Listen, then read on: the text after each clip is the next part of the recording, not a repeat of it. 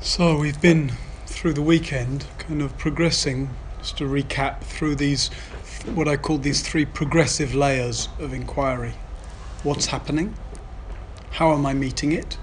And as we go into this afternoon, exploring who is it happening to?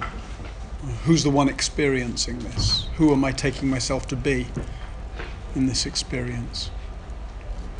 And we've been linking those questions to these particular qualities of inquiry, what I call the three C's. Right? So that linking of what's happening to contactfulness, so that it's an embodied uh, questioning, or as we said this morning, so that our the embodied presence is itself an expression of that question. We're, we're sensing what's happening, we could say, rather than asking in an intellectual way what's happening. Or another way we spoke about it this morning is as we're, we're listening to what's happening, not just with our ears, but with our whole cellular and sensory apparatus, listening to experience. So that contactfulness as the ground for finding out what's happening. And then that second layer of how am I meeting it? And that link to the second C then of curiosity, which we've called uh, body centered curiosity or kinesthetic curiosity, which I also tend to speak of as the willingness and capacity to feel into and find out about experience. We spoke yesterday about that being predicated on the willingness to not know. We find out about by really by starting from the not knowing. And then this third layer of inquiry who is experiencing it? Who do I take myself to be? And the linking of that to the third quality of care. actually caring for the one who's sitting here, caring for the one who's going through this, caring for the one who's uh, experiencing it's that sense of self care or self love. It's kind of a spiritual cliche in a way. Love yourself. You've got to love yourself.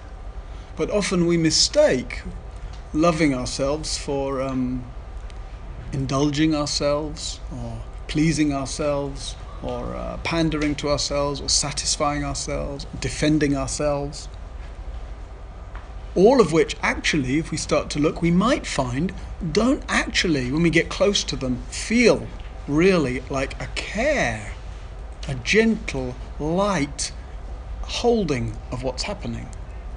Sometimes they can actually feel rather injurious to the sense of self, actually like an act of uh, violence or dismissiveness.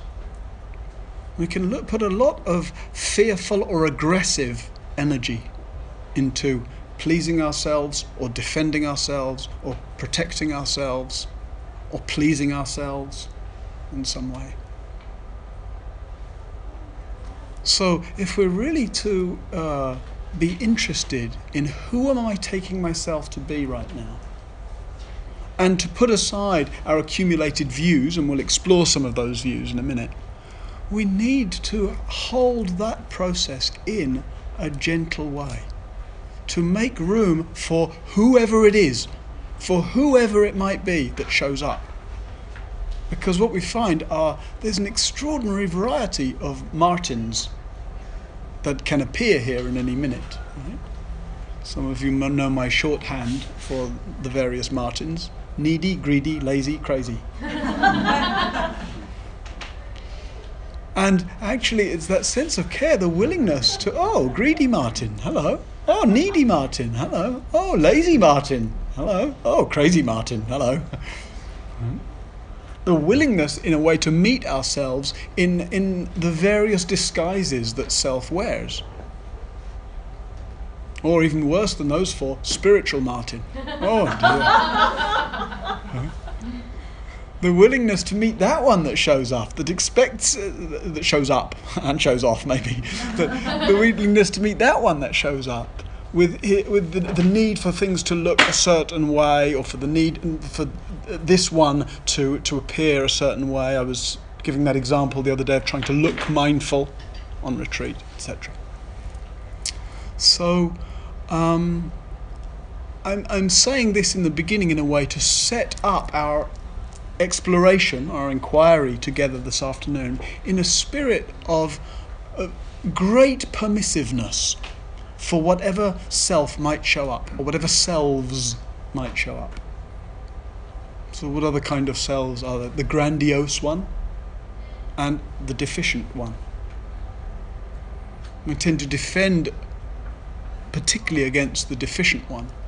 And yet, actually, in many moments, maybe most moments, maybe all moments, that we feel ourselves to be struggling in some way or in conflict with experience in some way, whether fearful or whether, whether in a fearful withdrawing way or whether in an aggressive pushing way, like we just explored this morning. Usually, the sense of self that's doing that is a deficient feeling sense of self.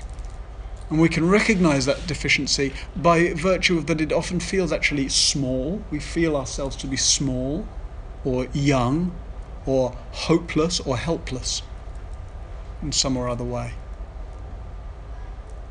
There are, though, there are certain activities or realms or relationships or areas of life where we might really actually feel adult and actually feel kind of a certain capacity, a certain trust in ourselves, a certain kind of inner confidence, not in a grandiose way, but just in a rather straightforward and honest and trustworthy way. And in contrast to that, we can also notice those moments where we still feel ourselves to be somehow developmentally stunted. Right? Where we're meeting this area or this relationship or this activity where we actually feel like we're six years old or, or whatever it might be. So that's also very helpful, even if it's not very uh, glamorous, right? to pay attention to, to the, the ways the deficient sense of self can appear in response to that question who am I taking myself to be right now? Who's the one who's experiencing this?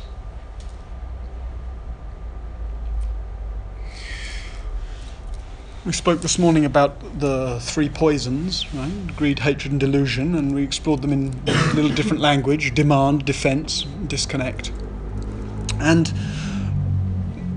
for most of us, one of those directions has a, has a, um, a predominance right? in the way we experience ourselves. So we probably, some of us experience ourselves in a way that we most identified with or most defined by the sense of grab, demand. What can I get? What do I need? Where am I going? What am I doing? A kind of hunger to get hold of life. And underneath the, each of these movements is the same hope for some kind of, that I can get, in this case, satisfaction or okayness, actually, that I'll be able to get hold of some okayness.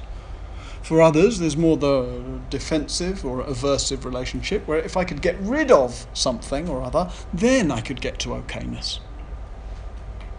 And for others, there's more the kind of the, the, the disconnect. Things here seem troubling or confusing or overly complex, and I just, if I could only just like not deal with it, then I could get to okayness. So it's a, it's a kind of Buddhist typology, right? Are you a greed type, uh, aversive type, or a deluded type? None of them sound particularly glamorous or attractive. And of course, we all know all of them. And yet, it might be that we can find uh, uh, one of them that stands out as a more predominant direction for us. And there are also there are I would say there are extroverted and introverted forms of each of those three. Maybe I just give brief examples of those. So the introverted uh, greed orientation is the sense of, oh, what I can get for myself, what I can get kind of internally. What do I need to feel okay? Oh, um, I need to have the right kind of. Uh, let me get the right kind of food organised, and let me make things safe for myself in some way. And it's really about what can I get for me, or what can I do for me for others, there's there's maybe I'll just go through all the introverted versions, and then the introverted uh, aversive style is more, oh, what's wrong with me? What do I need to change about me to feel okay? And then the introverted, uh, disconnected or deluded style is more just the sense of just getting lost in my own inner world, lost in daydream or fantasy or uh, whatever.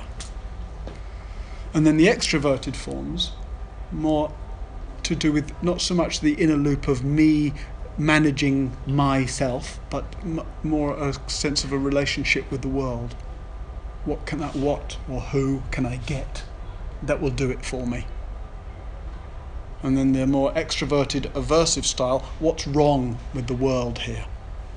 What's wrong with the situation? And if only that wasn't wrong, if only the world, in whatever form it might be, wasn't like this, then I would be okay or the more extroverted, deluded style, just the, the tendency to get really pulled and pushed around by the choices and uh, stuff to do, and to get kind of to overwhelmed by all that's around us. So.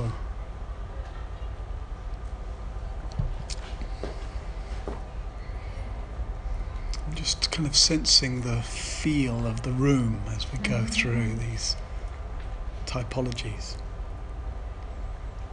It seems to me there's a certain kind of somberness, mm-hmm. understandably, understandably.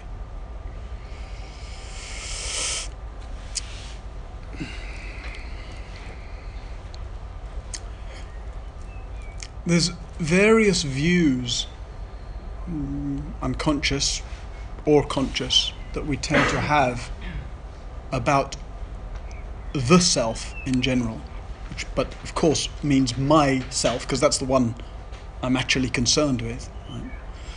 And when I was reflecting on this, I sort I divided them into worldly views and unworldly or sp- spiritual, or you might actually call pseudo spiritual views. The worldly views of the self, uh, firstly, first one, that it's real right? that Martin is real in some way. And even though that might not stand up philosophically, and we could argue in various ways about it, the sense, the core sense that I'm real. So that's one of the worldly beliefs about who this is, right? So who's this? Who's the one that's experiencing this? It's me. It just seems so self-evident. Why on earth would you even ask the question?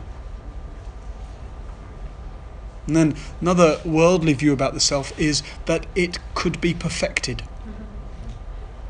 That if I get things right, if I get what I need, right, to the greed or demanding orientation, or if I get rid of what's wrong, the aversive orientation, for example, then I could get to some state where I'll be okay, where the self will be self satisfied. And again, even though that might not stand up philosophically, even though we can't find many or any examples in the whole of human history of somebody who's just got to the place where, oh, I'm okay now. And then enlightened retirement. Nevertheless, the sense that, and the, our sense of self motivation and self movement as an attempt to somehow perfect the self and that runs through spiritual scenes, also therapeutic scenes, and also the whole so-called self-help movement, which is a funny term. Right? In sense, maybe uh, this technique, maybe this course, maybe uh, a, a workshop on such and such a thing, and investing as if this is the thing that could do it for me, as if the self is perfectible. And then third, although it's related but a slightly separate view, is the sense that this self is somehow faulty. You know that saying, when God was handing out um, something or others, I, I, can't remember how the saying goes, but there's something like that. And when God was handing out brains, I was at the back of the queue, or something like that, that saying goes. So the sense that everybody else's self is somehow functions in some more or less uh, normal way, and and I've got some kind of weird condition where I function differently. And again, I realize that doesn't stand up. Hopefully, we all realize that doesn't stand up philosophically. But the sense that I'm somehow different in some kind of problematic way. And that this, this self is a faulty self or a broken self or, um, or something like that. And all of those um, views right, that the self is real, that the self is perfectible, or that the self is faulty, they're all views that fundamentally do one thing they reinforce the, the experience of self, they reinforce the, the me. Me as real, me as a work in progress, or me as a problem.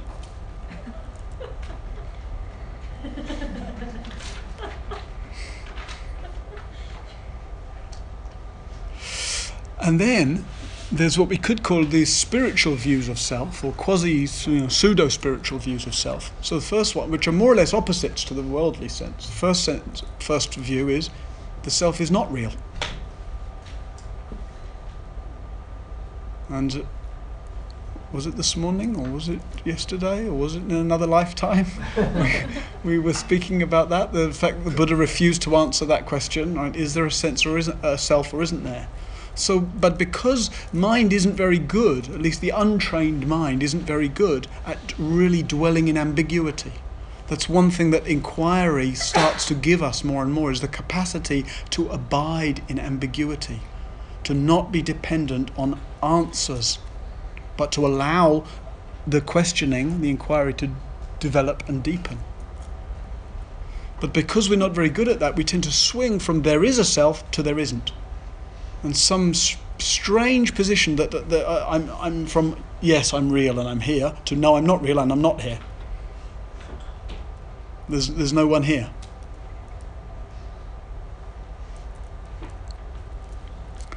Second view is that the self is somehow um, not so much as in the, the worldly view that I'm faulty or bad, but that the self itself the self itself is bad. Wrong, that it's an aberration somehow, that it should that it needs to be, in other words, gotten rid of. And therefore, I've got to, and we sometimes even hear the language of killing the self, or the self has to die in order for who knows who to be born. The self has to die. The self is the problem, in other words. That self is the problem.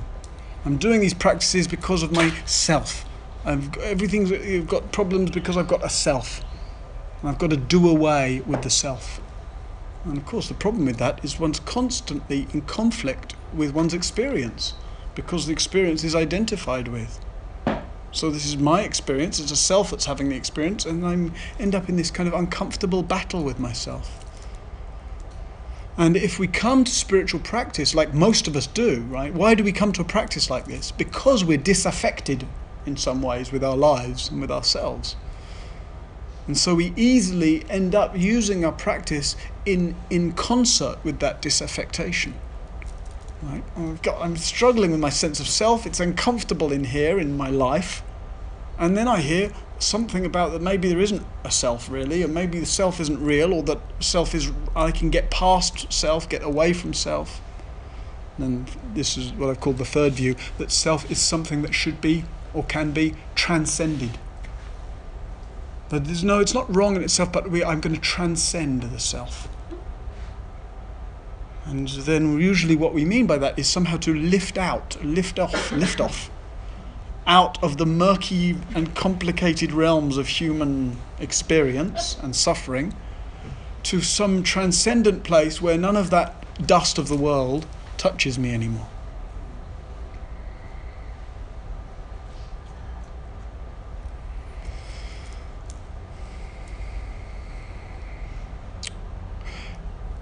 And any kind of view whether we have a, any of these views, a view about self, any positionality, in other words,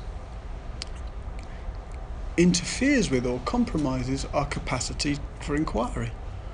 If we want to inquire into who this is, then we could say that actually the, the condition for true inquiry is to, to put aside all our views. More realistically, we might say that actually inquiry is that which enables us to see how we are inevitably enmeshed or caught in some or other view. Views that might even contradict each other. Views that very probably do contradict each other.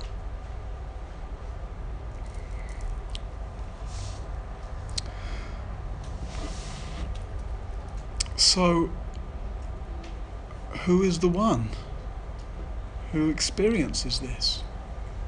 Who is the one I take myself to be? Or maybe more accurately, who are the ones I take myself to be? This multitude of Martins. And to explore then that tendency, not only who I take myself to be, but the way in which I imagine that I could or should be, right? the self ideal. Built into how I view myself as being is some self ideal. There's a lovely line by Suzuki Roshi. He says, Liberation is the absence of anxiety about imperfection. Hmm. Liberation is the ang- absence of anxiety about imperfection. And the capacity to tolerate oneself, we could say, initially at least, or sometimes at least, to tolerate that one which is showing up here. To care for, like we've been saying, that one who shows up here. You might find it increasingly actually to enjoy the one or the ones who show up here. The unique configuration of experience and uh, personalness that comes forth as this Martin or as these Martins. I think one of the challenges of really inquiring into our sense of ourself is to explore these kind of elemental or impersonal forces that are shaping us. Right? These three movements that are so just part of biological and physiological and psychological and emotional life that the Buddha pointed to them two and a half thousand years ago, called them greed, hatred, and delusion. And we can still see exactly the same movements and directions going on here. The willingness to kind of explore these forces that are just going on by nature showing up as a sense of self. And at the same time, actually really honor and retain and express our personalness. We have a personal expression, a personal uniqueness, a personal aliveness, personal capacities, personal brilliance, personal skills, personal appearance. And rather strangely, given this some this kind of Buddhist ideas of not self or of trying to transcend the self or the wish to get away from the self, and often a confuse a confusion between self and personality. It's often rather interesting that if you think of those people who one might really admire, who seem to be rather free of self contraction and self concern and self involvement, Dalai Lama is a good, always the good Buddhist chestnut to wheel out as a great example. Right? They seem to have quite a big personality. Dalai Lama is big personality, big ego, we might say. Is kind of wrong thing to say in a Buddhist circle, but lot, lot, very like big personality, laughing, joking, expressing, smiling, radiant so interesting for us to reflect on our view of self or our relationship with self or our idea of where self is headed or where self should be headed in, in, uh, in link with or in contrast to this sense of the personalness that is really an, an intrinsic and an important part of who we are. Our life and our practice are inviting us to show up in this unique configuration that we find ourselves in.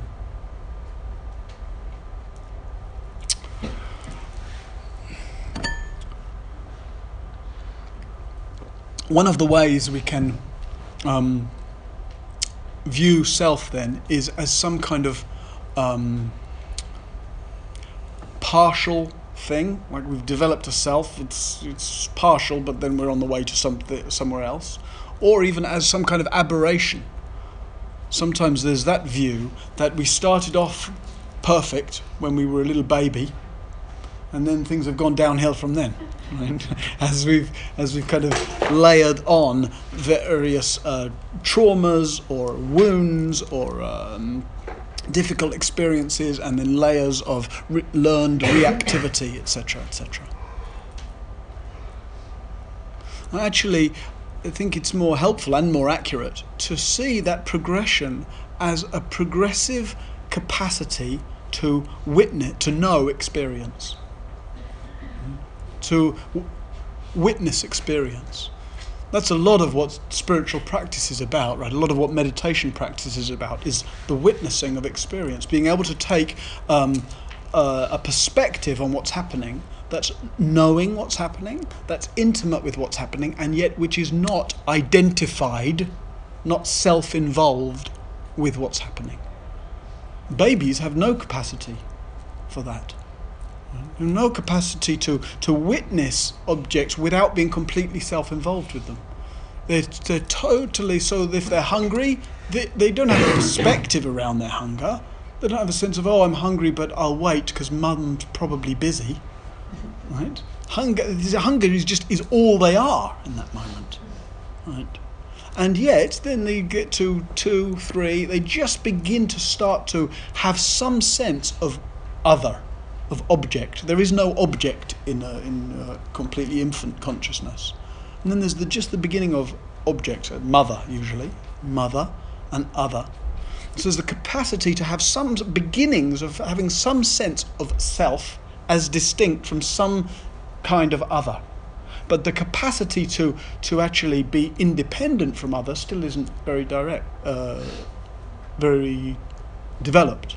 So the object that appears has a huge amount of power over the child. You see when children's toys are taken away when they're two or three, right? They absolutely freak out. It's mine. You know? So objects, as soon as they don't correspond with the, uh, as soon as they're not well aligned with the sense of self, they create a lot of distress. And then we get a little bit better at that, and we're able to kind of have a bit more perspective, and we're able to know objects without them completely knocking us over. And that we could say is the beginning of self consciousness, which is a kind of loss of innocence. You know, that's one of the things we might love about watching children play, is that they're unself conscious. And then we develop self consciousness. So it's not just objects that we're able to witness or to know, we're actually able to directly know a sense of self which is actually really important for self reflection and for kind of uh, emotional regulation. But it's also uncomfortable because we start to feel the way this self isn't fully satisfying.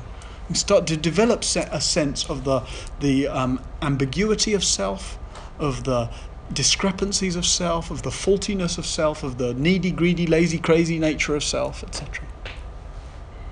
And so then when we engage in spiritual practice, we're starting to uh, have the capacity not just to know the sense of Martin, but actually to really to to consciously pay attention, to witness the arisings and passings of that sense of self. For the for the sense of self itself, having first been the subject, I am having an experience. The sense of self begins to be able to be an object oh, the sense of self is arising and taking ownership of experience. And so there's a kind of continual trajectory towards more capacity to witness and acknowledge and know experience without being uh, pushed and pulled by it. In that way, like I was saying just now, to notice, oh, the, the arising of the myriad Martins without taking them so personally, without taking myself, what I call myself, so seriously. And room for a more playful, more creative, more responsive relationship.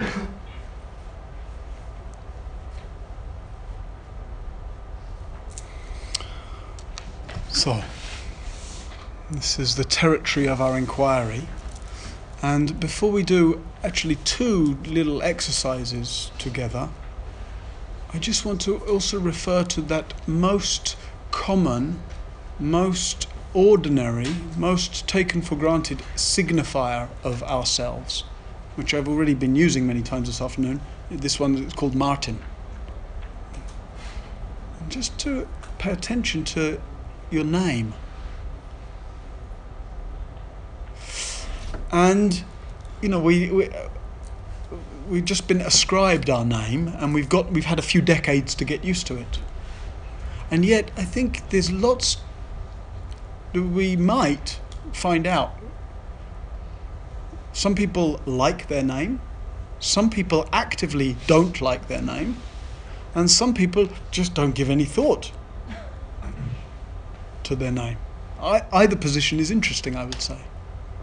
For some, the name stands out as in, in its in what it signifies. Right? So, name can signify certain things, right? It might signify our religion, for example, in a way that we might feel proud of, or that we might feel ashamed of, or that we might feel uncomfortable of, or in a way that we just haven't noticed.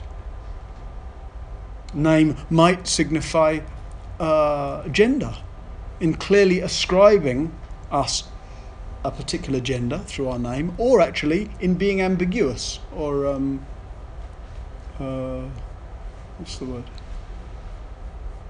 Ambiguous will do. Right? A name that, that can be used uh, in in yes, both, both of those things. Androgynous in, maybe in its name, and and whether it signifies one or other or uh, somewhere in between the kind of binary gender, that also could be a source of uh, gladness or discomfort or having not having given consideration to. What else? If we've grown up in, um, in, a cult, in, a, in a culture or in a place or around a language where our name is a kind of is a, a foreign sounding name or a, na- a name that's difficult to pronounce, etc., that may have contributed significantly to, to a sense of ease or comfort or dis ease with our name. And of course, the more um, ordinary our name is, it either, in other words, the more it describes the gender that I identify with and has its place in a culture in a kind of majority sense that I've grown up in, the more ordinary or invisible our name might be to us. But if one has grown up with uh, some sense of minority or, diff- or sense of difference around the designation of, uh, of one's name to do with gender or religion or culture or language or something, then it's likely to have a bigger impact. And even if those categories don't seem particularly to apply to you, the exercise might uh, show you that your relationship to your name that you may not have noticed. So, the first exercise we'll do has two parts. Or family is the other. Family signifiers of one's name. Some of us are given uh, the same name as a parent or as a grandparent and might have a relationship of pride or of disdain or of, or of discomfort or all kinds of things to do with that and there are you know there, those are the ones that just came to my mind. There may be others as well. nicknames? Yeah, yeah, nicknames. But the, the exercise we're going to do is particularly to do with one's uh, f- first name or the name that you use as a first name. You know, even if it may not be your actual first name. And if you use a name that isn't your actual first name, how interesting. There may be a reason for that. What if you if you've. first name people? Well, how interesting, right? There might be a reason for that. Also, if you've cha- or you've changed your name, yeah. How interesting. There might be a reason for that. so, the first exercise has two parts. The first part, for five minutes, you just repeat your first name. Martin, Martin, Martin, Martin.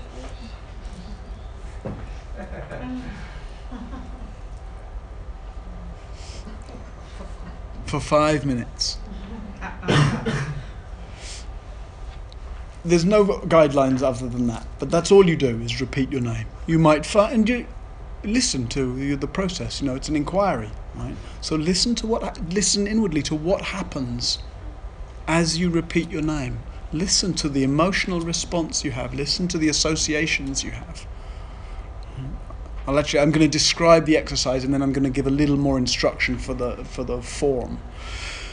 So the first five minutes, you just repeat your, your first name, and then the second five minutes, you you say a Martin is someone who. Dot dot dot dot dot. So Martin, Martin, Martin for five minutes, and then a Martin is someone who.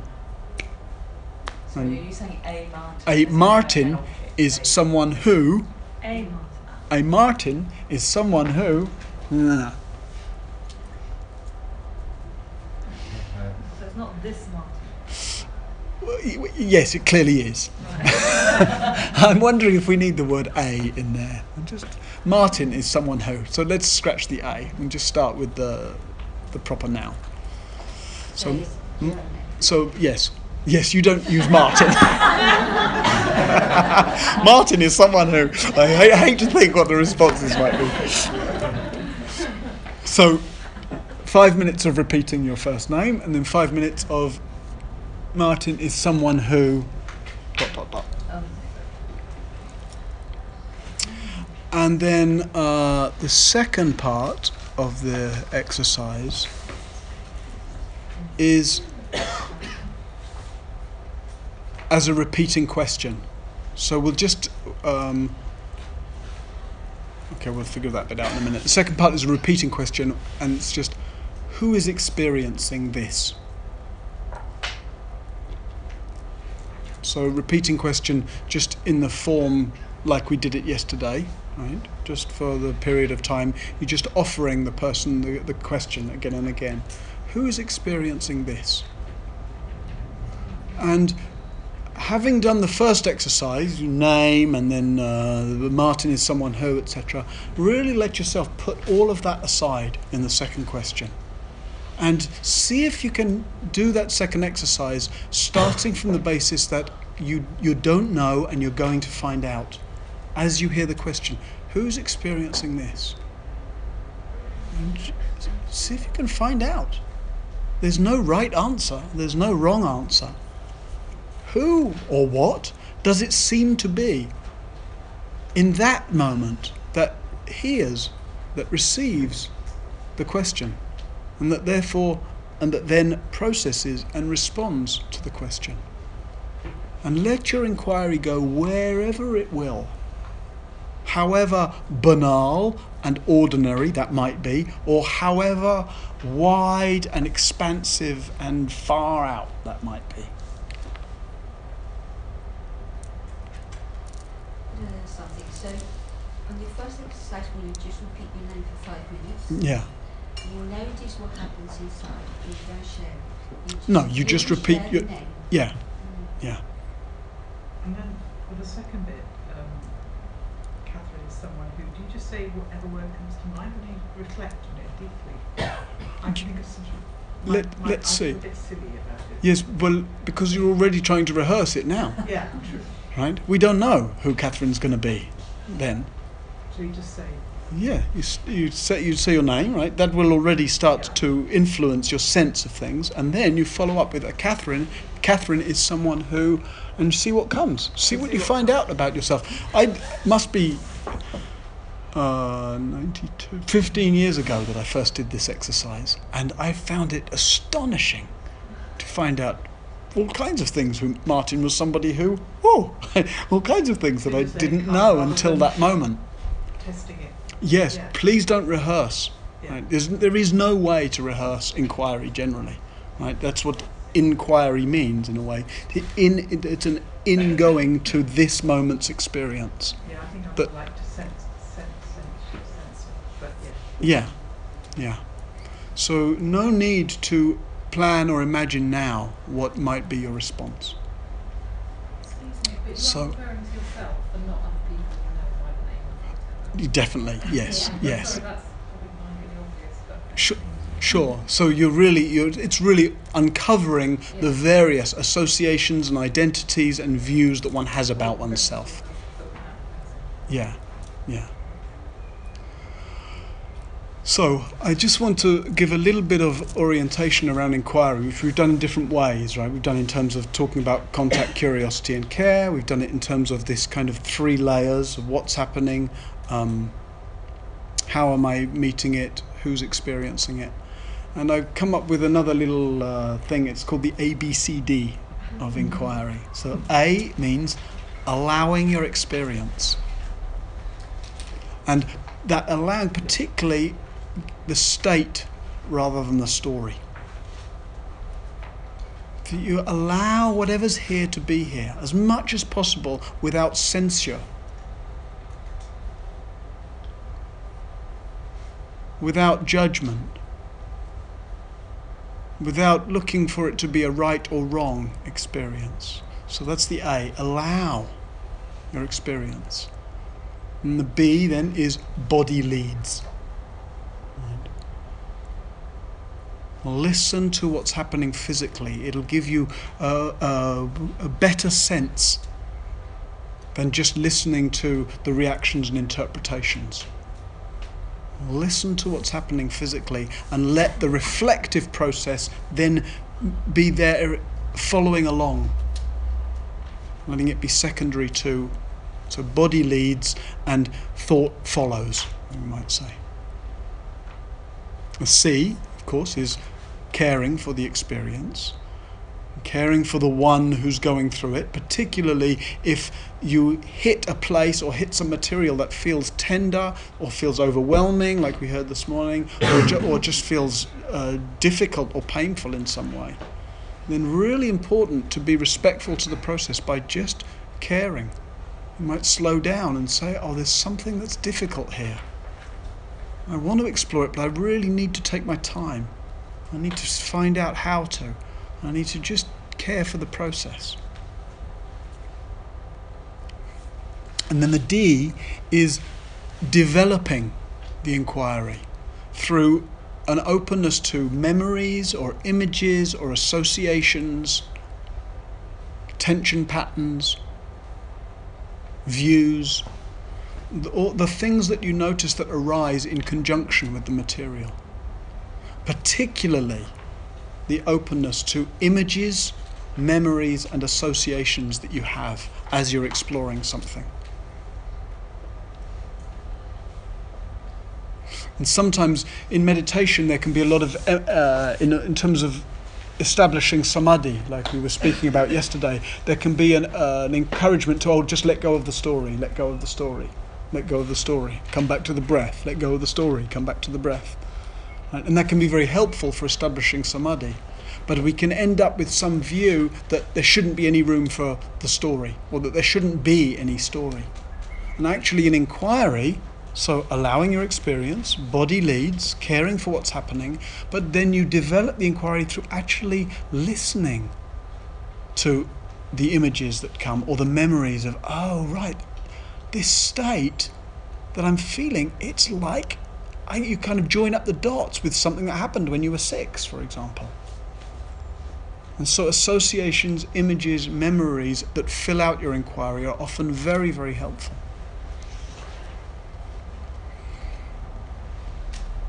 They be symbolic? They might, they might be. They might be. Emily.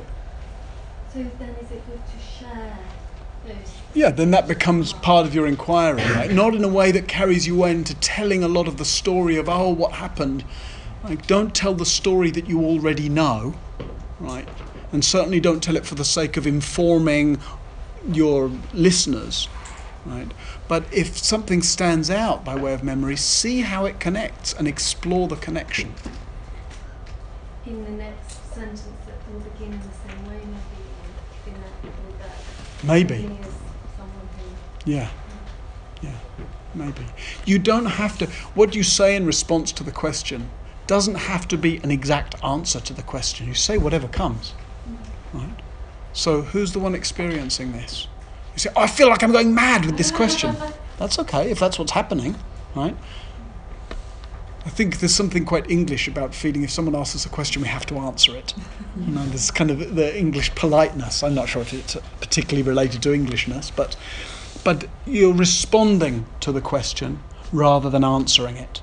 Right? The question is just giving you a springboard for your inquiry. Whether what happens in response is an answer or not is of no importance. So please consider yourself liberated from needing to answer the question. Okay, let me just figure out the timing. How long will the question? Yeah, and that's what I'm that's what I'm trying to figure out because it's quarter to four already. So five and ten and five and ten. Twenty.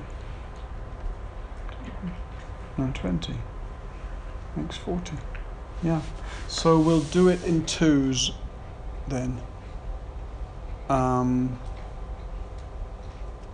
I'd like to do it in bigger groups because I want you to have the experience of hearing from more people, particularly in the first exercise, but then it will take longer. Maybe uh, we did 10 and 10 and 10, and then we did 10 and 10 and 10. How many? Oh, yeah, that's too much. If we did 10 and 10 and 10 and 5 and 5 and 5, that'd be 45. Okay, so we'll do it like that. So you'll do it in groups of three, right? And um, so two witnesses, wh- while the first person just goes through the five minutes of name, five minutes of responses. And then you take turns doing that, all of you. And then uh, with the repeating question, sort of A asks B, then B asks C, and then C asks A. So you each get an opportunity to ask, an, an opportunity to respond, and an opportunity just to be there as a silent witness. Sorry, can I just How long have have five five so, sorry, does he, so each person does both of the first bits All together. all together? Yeah, yeah. The, the the first part, and then a Martin. Martin is someone who. That bit all goes together. Yeah. The thir- the last part, the um, who is experiencing this, you're just going to do that for five minutes, for the sake of time. Huh? So the exactly. So it's five minutes of your name, then five minutes of Martin is someone who, but you all do that bit, right? One does it, then the second one does it, then the third one the does it. five minutes each? The ten minutes each. Yeah. So okay, so this is this is the this is the Martin, Martin, Martin, Martin. Martin is someone who. Martin is someone who. Then we move on to Sue. Sue, Sue, Sue, Sue, Sue. Sue is someone who. Sue is someone who. Then we move on to somebody else. Somebody else. Somebody else. Somebody else is someone who. Then we've done that bit. Then we come back to me again, and we do the the other part. You ask me who is experiencing this, and I tell you, and then that person, somebody else asks you who is experiencing this, So and you tell them. round. And then they tell, no, but you do it. We do it for ten minutes, five minutes, Five minutes. and then five minutes, the and then five minutes. Go Martin, Martin, Martin, Martin, Martin, Sue, Sue, Sue, Sue. No, Martin, Martin, Martin, and then a Martin is someone who. Oh, okay. So we do that part. Is you Yeah. get you get ten minutes 10 each, minutes, five okay. and five, Yeah, then ten minutes each, five and five, yeah, yeah. and then we go round with a five-minute circle of the rest. Thank you for clarifying. Now I'm sure it's abundantly clear. Can you briefly say something about eye contact? Um, yeah, I did yesterday. So, as the ones who are listening, please really be as present as possible. And that means eyes open and contactful and grounded in your body. As the ones speaking, it's up to you whether eyes are open or closed. What- Whatever, or partially open, partially closed, or changing, and see what, see what uh, fits for you. And different threes. Yeah, yeah. Okay, thank you.